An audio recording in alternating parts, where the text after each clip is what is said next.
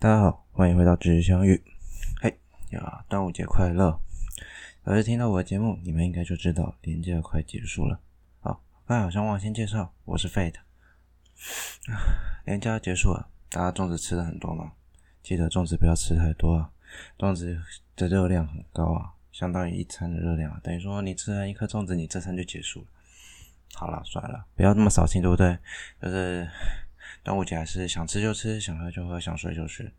唉，废铁也是这阵子狂追进度啊，例如说想做的事情啊，想干的事情，还有工作啊，唉，有各种无奈。就像是这一周其实有很多很多很有趣、很值得讨论的新闻，很值得讨论的议题。那也欢迎，也感谢大家回到这个频道听我讲干话给大家听哈。那。今天可能想跟大家聊几个议题哈，就是关于劳保的改变啊，还有疫情再发，甚至是川普到底是一个什么样人物，可以让 这么多人为他写书赚大钱哈。那在节目的最后的最后，我还是会想介绍一些科普知识。那还是您有兴趣，还是欢迎您留下来听。如果没有的话，你可以在我前面跟大家聊聊所谓的。国际新闻，或者是国内新闻，或者最近发生的大小事之后就关掉。那么，我们废话不多说，就开始喽。首先，第一个新闻想跟大家讲，就是关于劳保的改革哈。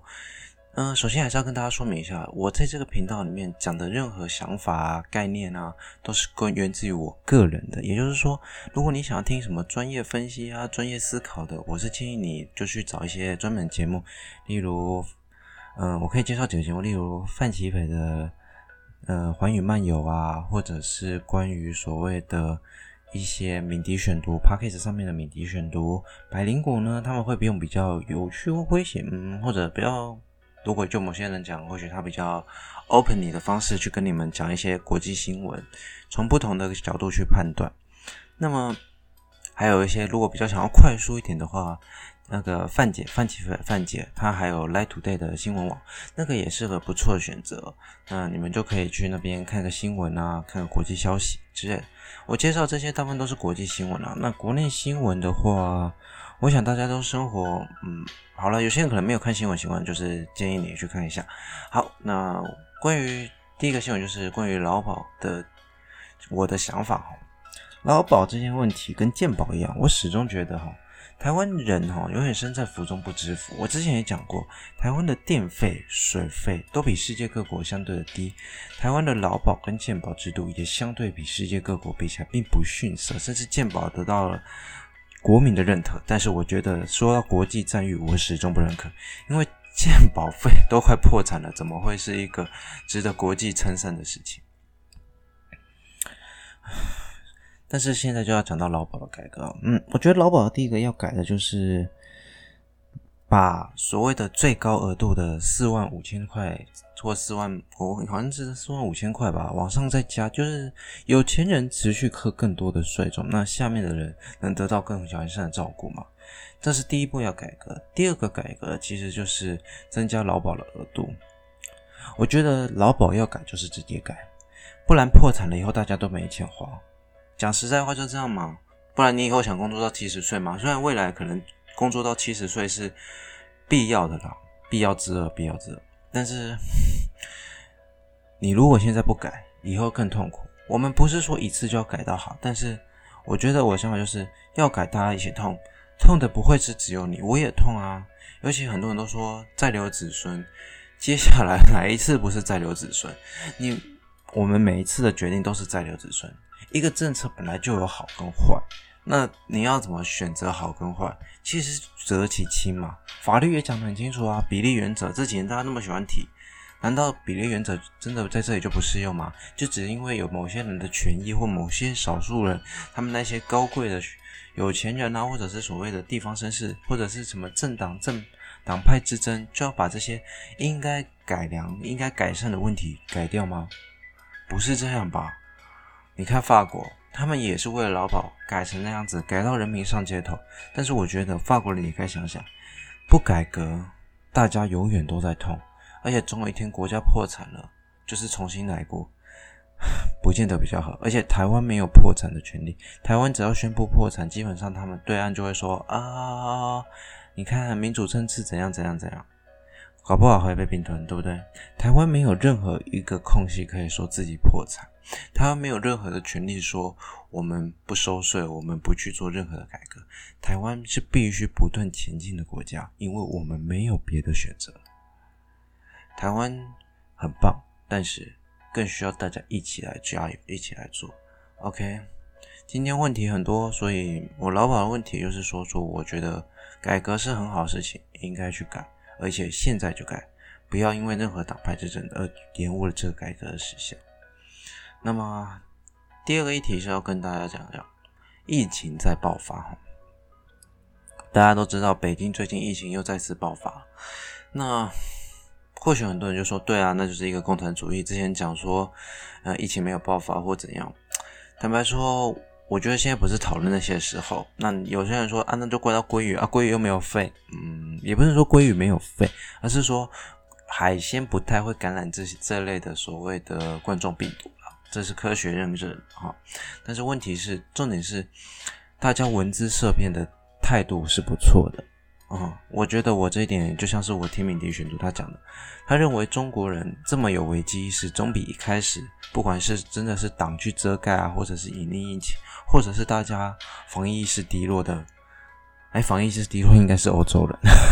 好，不管怎样，大家闻之色变嘛，那我觉得是好现象，真的是好现象，就是就像是台湾哈，台湾。这阵子就是那个日本女留学生，我们没有说日本人怎么样，也没有说台湾人怎么样，而是说，你看很多的事情，我们都会忽略很多疫情，我们都会在无形之中就发现说，哎，其实我们有忽略一些事情。啊，对不起，刚才太早起来，可能有点打哈欠啊。那不管怎么说，台湾的疫情还是很稳定。相对来说还是稳定，可是我们就是要想办法如何让稳定保持下去。连叫大家都想出去玩，连叫大家都想出门。我知道我也是，虽然我没有出门，但是我也是在家好好休息啦。那如果没事，我觉得大家可以陪陪家人啊。毕竟虽然说连已经很长时间一直看着家人，看到快吐了，有没有？没一翻两瞪眼，他看你，你看我，然后动不动就想要挥拳打他，但是。也你要想想，你人生也不过就短短一几个时间，多花一点时间，多一点耐心，我们也许再过一阵子，真的结束了，我们就可以真的走出户外。当然，我们不敢保证是冬天不会再来迎来一次疫情大爆发，但我相信啊，大家会越来越好，因为台湾人跟全世界各国人都一样，大家都很努力的。已经有防疫意识了，所以不用太紧张，也不用太害怕，只要继续做好防疫新生活，我相信大家都会过很好的日子。OK，那最后一个我可能会想跟大家了解，也是一个稍稍算国际新闻了，就是川普到底是一个怎么样的哈？我也是看了刚才我介绍的《寰宇漫游》，也才知道说，诶，没想到，没想到川普竟然有人为了他写了，有两三个人都为了他写书而赚了一堆钱。天哪，他到底是多么讨人厌，还是多么讨人喜欢？怎么会有一个人可以另外制造一个经济奇迹，叫川普经济奇迹？他不只是所谓的贸易协定而已，他还让很多人无意之间为他写书赚钱。那目前最大这一幕或许是波特啊，波特在里面讲到什么呢？他讲到说，川普这个人哦，他呢，甚至我们讲最严重，对于台湾可能最严重的议题，就是他把台湾视为弃子。甚至对习近平说：“哎，你多买一点我农产品，好帮助我当当选。”也就是说，这种行为似乎似乎表示着他对中国低头，或者是觉得台湾无所谓，什么事情都无所谓。他甚至是讲到对于美国人最在乎的东西吧，是人权。他说。习近平想要在新疆怎么搞，就就怎么搞。他的意思就是这样子。他觉得我不敢说，他可能说新疆这样做很好，他只是说要怎么搞就怎么搞。为什么川普会这样子？啊、嗯，其实我不意外，真的完全不意外。他就是一个坦白说，他他说他自己没有种族主义，但是外行人、外在人都看得出来，他有一个蛮明显的白人主义。哈，那这种白人主义至上的态度，其实他就是一个极右派，跟现在川中国是个极左派来看，其实实际上两个人并没有差很多，因为两个都是极权统治，所以他们对于某些人种啊、种族啊议题，一定不是那么在乎。他们想要在乎的是国家能够一起朝着强大的目标前进。那么他想要强大，想要当选。他是个商人，当然不意外的，中国对他来说就是贸易伙伴。那他委曲求全正常。台湾到底值不值得放弃这个议题？我觉得川普需要再思考。但是我觉得他放弃我也不意外。台湾本来就是夹在美中两边，必须互相角力的一个必争之地。那台湾究竟选择靠哪边，由我们自己或由他们决定，都很难说。那今天中间断很多次啊，因为我一直很想打哈欠，对不起，很抱歉啊。唉。那继续就是，我们一直讲美中两边，所以美国跟中国太靠哪一边都不好。这个对于我来说，我谈美中的时候，我会以国与国立场在讲。对我来说，台湾已经是个国家，所以我们是对中国做生意，跟美国做生意。那我们只要在两边的。争执啊，角力，我们必须自己做出决断。当然，我们现在普遍都倾过倾向美国嘛，不亲共。但是不亲共，只是因为我们觉得我们的主权议题受到打压。但是扣除这个议题，不亲共难道就是好事吗？不亲只亲美难道就是坏事吗？嗯、不能这么说这么绝对。但是我们可以想象，川普的强人跟商人政治的文化，导致说。川普是的确有可能会放弃台湾，川普的确是有可能做出这些行为的，就像他在推特说的，他已经下令请他们彻查波顿，只因为他泄露机密。诶，等一下，等等等等，你竟然不是反对波顿所说的事实，而是反对说，诶，波顿，你侵你泄露机密，也就是说，你间接似乎承认波顿讲的是事实吗？嗯。我不敢下令太多了，毕竟这是他们国家内政。但是很有趣的是，川普这个人哈，不要太相信他，他就是个商人，我是这么觉得。OK，所以他做出这么多歧视行为不意外。那么大家就嗯，怎么讲？要好好期待吗？还是好好看下去？我觉得这场闹剧是蛮有趣的。川普会不会当选？我觉得更有趣。毕竟拜登的。啊，拜登也是个很有争议的人呢。他的对手拜登也曾经有发生过很多歧视啊、性骚扰的问题哈。不过，总比川普这样人，拜登目前声势似乎高了一些哈。那我们就期待今年十一月的美国总统大选。那不论谁当选啊，我觉得台湾的立场可能都不会好过呀。我觉得，因为川普当选，他就想自己胜就最后一任，他要抛弃台湾就抛弃。又或者是拜登当选之后，他选择亲中，嗯，这很难说，真的很难说。不过不管怎样，我们对于我们对于我们自己台湾的价值要好好坚持住啊！我真的一直打哈欠，真的很对不起。所以今天如果录音啊，背景音乐有陆陆续续断掉，我为了不影响大家听我录音的那种感觉哈，我会稍微把它剪接一下哈。OK，好，嗯。我最后再聊几个话题哈，那这个我放在后面好了。我今天就先来跟大家聊聊关于科普的问题。那科普之后还会有一小段，所以如果你有不喜欢的话，就差不多把它截掉。你可以听到这里为止。那等一下可能会有差不多十几分钟的时间是关于科普内容，你可以跳过去。OK，那我们就来聊聊第二段关于科普的问题。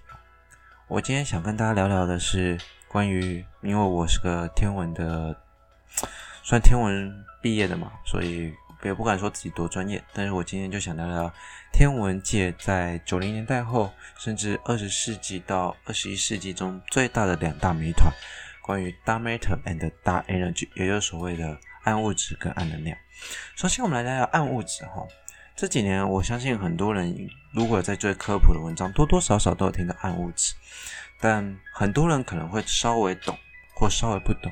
但是如果你真的想讲给你的朋友听或分享，诶，你知道暗物质是什么东西的时候，我建议你可以这么说啊，我建议啦，就是它就像是一片玻璃，在宇宙间的玻璃，而这个玻璃有时候有点甚至像台湾早期有那种毛玻璃哦，雾雾的，有没有？你现在如果有机会回去你们的老家啊或者比较旧的房子，你仍然可以看到有些玻璃雾雾的那种，就叫毛玻璃。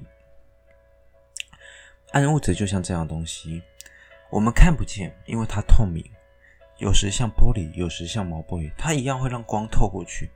可是它的重力，它的重力场仍然存在在这里，它有质量，它会影响着整个宇宙的生态，甚至可能跟宇宙早期影响我们有关。那所以暗物质究竟是什么样的东西？目前如果以科学的说法，就是一种嗯强，就是。大型的弱交换物质，也就是说，它们是一种很微弱的粒子，而且与其他物质之间的交互作用非常低哈。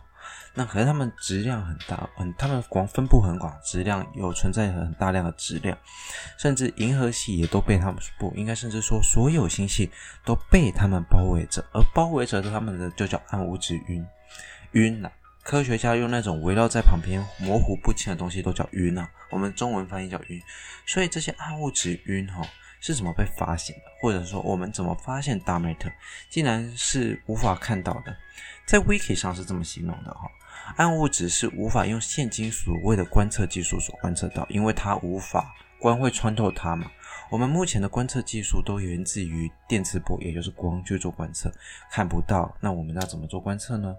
其实我们都使用间接观测的方式。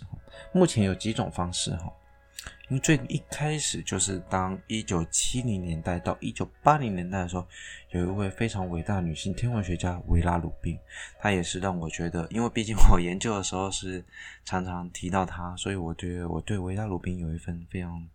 特殊情感，我觉得他是一个非常了不起的天文学家。那他和他的团队啊，其实陆陆续续的分析了许多星系。那他们分析这些星系的什么呢？那种东西我们叫旋转曲线。那如果讲旋转曲线你不是很了解的话，你就可以想想，他们研究星系中每一个天体，他们星系中天体移动的速度，自转绕着。他们星系中心旋转的速度，也就是测他们的公转速度了。那这个速度，他们在侦测的时候发现了一件很有趣、很有趣的事情。我们都可以知道，根据牛顿力学，牛顿力学，我们牛顿力学都学过，旋它的圆周运动当中，中心的速度一定比远方的速度快了。也就是说，越靠近中心，它有旋转速度越快，因为它旋转半径小；越外围的旋转半径大，它的速度一定会比较慢。事实真的是这样吗？在维拉鲁宾的研究中，他发现，的确，从恒星出发，速度越来越快，越来越快。可是到了某一个点之后，它会陆续开始下降，而下降也很正常吧？下降到快了，超超过恒星变快再下降，很正常啊。对，下降到某一阶段之后，有的是持平，有的反而加速了。嗯，你说不可能吧？你就想想，你绑着一个。瓶瓶罐罐在手上，然后做圆周运动，结果呢，你外围的速度开始疯狂的加速，然后甚至超过了中心速度。你觉得这合理吗？怎么听都不合理吧？完全没有任何的 common sense，这完全不是科学。对，这似乎完全不是科学。但是维拉鲁宾分析了数十个、二十几个、三十几个星系之后，都得到了相同的结果。你该怎么解释？嗯。似乎没有办法解释，所以那时候的科学家们引用了一些在当年其实就已经有不少科学家提出了，因为这个问题其实在之前的一些学者之间，他们就有发现，在 cluster 也就是星团内也有类似的现象，所以他们开始分析说，诶，是不是有某种我们无法看见的物质在那边做干扰呢？而这些无法看见的东西，他们就称之为暗物质。这是我们第一次承认。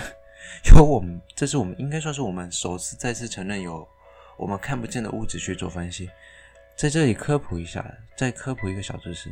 其实，在之前，海王星也是暗物质哦，因为当时的观测技术不足，海王星太过遥远，所以，可是问题是，天王星的运动轨迹啊，被因为受海王星影响，造成了某些扰动。所以造成它轨道的计算有些误差。当时就有科学家认为，天王星外面有一个我们看不见的物质叫 dark matter，一样影响着我们的轨道运行。当然后来没问题，发现了就是海王星嘛。所以那你会说，哎，所以现在我们新的暗物质是不是也是某种新的天体？如果真是这样，哇塞，那我们星系中有很多天体，我们还没有办法看见哦。你知道这些暗物质能量计算起来，超越了十几倍、二十几倍的太阳质量，甚至三十几倍都有。你知道那代表什么意思吗？我们有上千、上百万个恒星都没有发现，甚至可能是一整个 cluster 我们都没有看到。这这太诡异了，所以。科学家们目前仍然没有办法侦测到这些粒子，也没办法看到它，所以就是普遍的认为，这应该就是某种我们看不见物质。那持续的观测，持续的演进哦，我们当然没办法说我们一定能发现，但是只要我们不放弃，也许真有一天我们可以找到大麦特存在的证据了。可是相对的，在一九九零年代，甚至在近期两千年的时候。另外一个理论，也就是我 当时做在研究所做的理论之一，这个理论并不不是说完全否定 dark matter，但是它确实站在 dark matter 的反面，它是属于少数派所相信的。毕竟现在大多数派都认为，因为只要用 dark matter，你轨道你的 simulation 就是你的模拟做出来结果跟实际现象不合，你只要增加个质量就会过，所以。普遍的科学家愿意相信这更直接的方式去做调整。那另外一个就是 m i l g r 他是一个俄罗斯的学者所提出的 Modified Newtonian Dynamics，也就是俗称的 MOND，或者叫修改牛顿力学。那这个修改牛顿力学呢，它主要是分析说，如果今天在大尺度结构下，也许牛顿力学必须做修正才能适用，而它在里面加了另外一个常数。我们俗称 A 零的常数，这个常数呢，去跟尤其是跟 dark matter 异曲同工之妙。它等于是说，他认为恒星系在大这种大尺度结构下，物体会在某某种程度上被加速。也就是说，大尺度结构的牛顿力学只要做修正，就可以符合观测标准。那你会说，那结果呢？结果是。其实它也在某种程度上可以符合我们观测到的现象，但是为什么它是少数派？因为 d a m a t e r 容易理解，第二 d a matter 能够符合的 data 数据也多，所以相对来说 MOND 似乎就成了非主流。但是你说它就一定错吗？呃，不一定。那另外一个大家相信 dark matter 的证据，最主要是因为来自于第二个东西，就是重力透镜。那、重力透镜是一个什么样的东西呢？重力透镜就是你可以想象，我们都知道光只走直线嘛，所以光永远都走直线呢。光自身不会认为自己没有走直线，光不认为自己没有走直线。但是爱因斯坦的广义相对论里面曾经提到这么一段话，就是当物体的质量存在的时候。势必会扭曲空间，也就是说，一个有质量的物体，你只要摆在那里，时空就有可能因为这个物体的质量所产生的重力而扭曲空间。那光线也会因为这个空间被改变，它始终觉得自己走直线，可是这个直线实际上已经改变，就像是你原本是直直走一条路回家，结果今天你平常走路被人家挡住了，或在修路，你必须绕过去。但是你对你来说，你还是在走直线啊。你虽然叫绕路，可是你走的对你来说，你没有感觉自己走弯了嘛？你只是你在身体上在走，你还是走直线。光也是这样的概念，它就这样绕过去，它顺着空间走动。这时候光线被扭曲了，就能够像我们平常用放大镜一样，看到来自远方的物体的成像。这就是所谓的重力透镜的一个基本概念，也就是你可以想象，它就像是我们宇宙中天然的望远镜，因为远方的光受到前面这个物体所的遮挡而产生的扭曲，而这些扭曲的影像会呈现在这些前面的星体的周边，而他们也用这样的方式去观测，因为如果假设 dark matter 存在，它的质量势必影响其他物质的光线的扭曲。他们用这种方式去判断 dark matter 存在，而最有名的一张图莫过于在 Wiki 上，你只要搜寻 dark matter，你就可以看到有有一团光，中间有一团物质，而周边围绕一圈光。他们认为这就是 dark matter 存在的证据。他们认为那些光就是因为前面这些看不见的暗物质而扭曲出来的。那你说这张图难道就是真的吗？当然是真的啊！这张图是真的，没有错。这张图不用怀疑。可是，就算不用怀疑，你能让我这样测就能判断所谓的暗物质的存在吗？嗯，我们可以再冷静思考看看，是不是真的如他们所说？毕竟我们到现在连一个直接证据或间接证据都无法看到真正的存在，因为。怎么说？因为为什么你可以这么说？孟德之所以还是有人相信，是因为我们没办法真正侦测到暗物质这种微弱粒子存在的或间接存在的证据。所以你说暗物质真的存在吗？嗯，留给大家去思考。我们来聊聊另外一个跟暗物质一样很有趣的东西，叫暗能量。这个东西甚至让爱因斯坦曾经承认了错误而变成了正确。怎么说呢？宇宙在膨胀这个事实，我们已经知道了。那在当时那个年代，我之前上次上几集有讲过，哈勃梅勒特定律里面曾经的发现，就证明了这个理论的的哈宇宙正在膨胀嘛。那宇宙正在膨胀之后，当时爱因斯坦为了符合所谓的稳态理论，他加了一个叫宇宙常数的东西，能够让他的宇宙保持稳定，不会膨胀也不会收缩，所以就永远维持在一个固定的形态。可是后来，因为宇宙正在膨胀理论被证明了，他这个常数就没有意义了。所以他曾经说过，这是他这一生最大的错误。但这一生最大的错误，在一九九七年、一九九八年、一九九九年的时候，被两个团队所打破了。一个叫高红仪。我有点忘记他们的全名了，反正你打暗能量也找得到。对不起，一个是高虹仪的什么超新星计划吧，一个好像是另外一个，我也忘记，应该也是跟超新星有关计划。那超新星到底是什么呢？我们应该说，超新星这个东西呢，是宇宙中天然的烛光哈，天然的标准烛光。那因为它的光谱形态跟某些特征呢是相对稳定的，所以这群人他们就势必想要利用这些。标准烛光去探测宇宙最深，目前距离到底多远，而且速度有多快，狂膨胀的速度。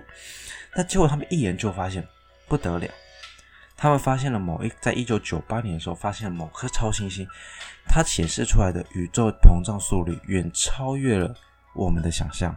也就是说，在原本的爱因斯坦的宇宙方程里面，它本身就已经在膨胀，可是你不需要稍作下加调整，它就会膨胀嘛。可是问题是，他们发现这个膨胀速度远超过了爱因斯坦原本的方程的速度。那这时候什么东西很有用？宇宙常数就很有用。所以这个宇宙常数就是暗能量。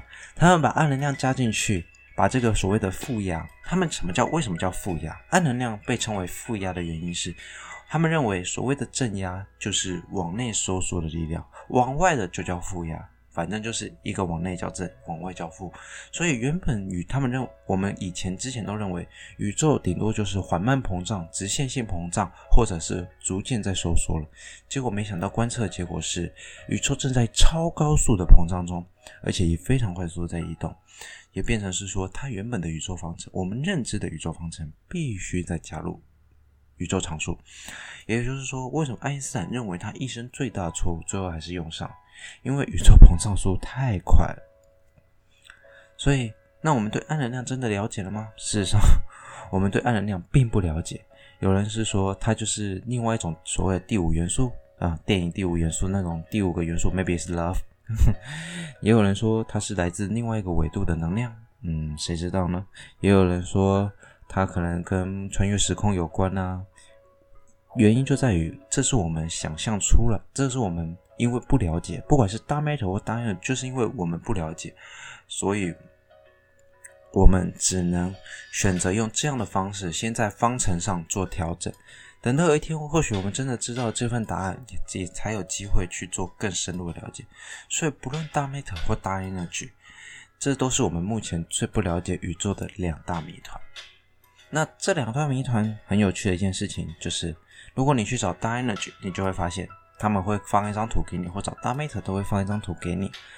目前宇宙中的组成，普遍的科学家是这么相信着的：暗物质大暗，我们所已知我们能看见的物质，所谓可视物质，差不多只只占了宇宙的五 percent，暗物质差不多占到了二十六、二十五到二十六 percent，暗能量差不多是六十九到七十 percent。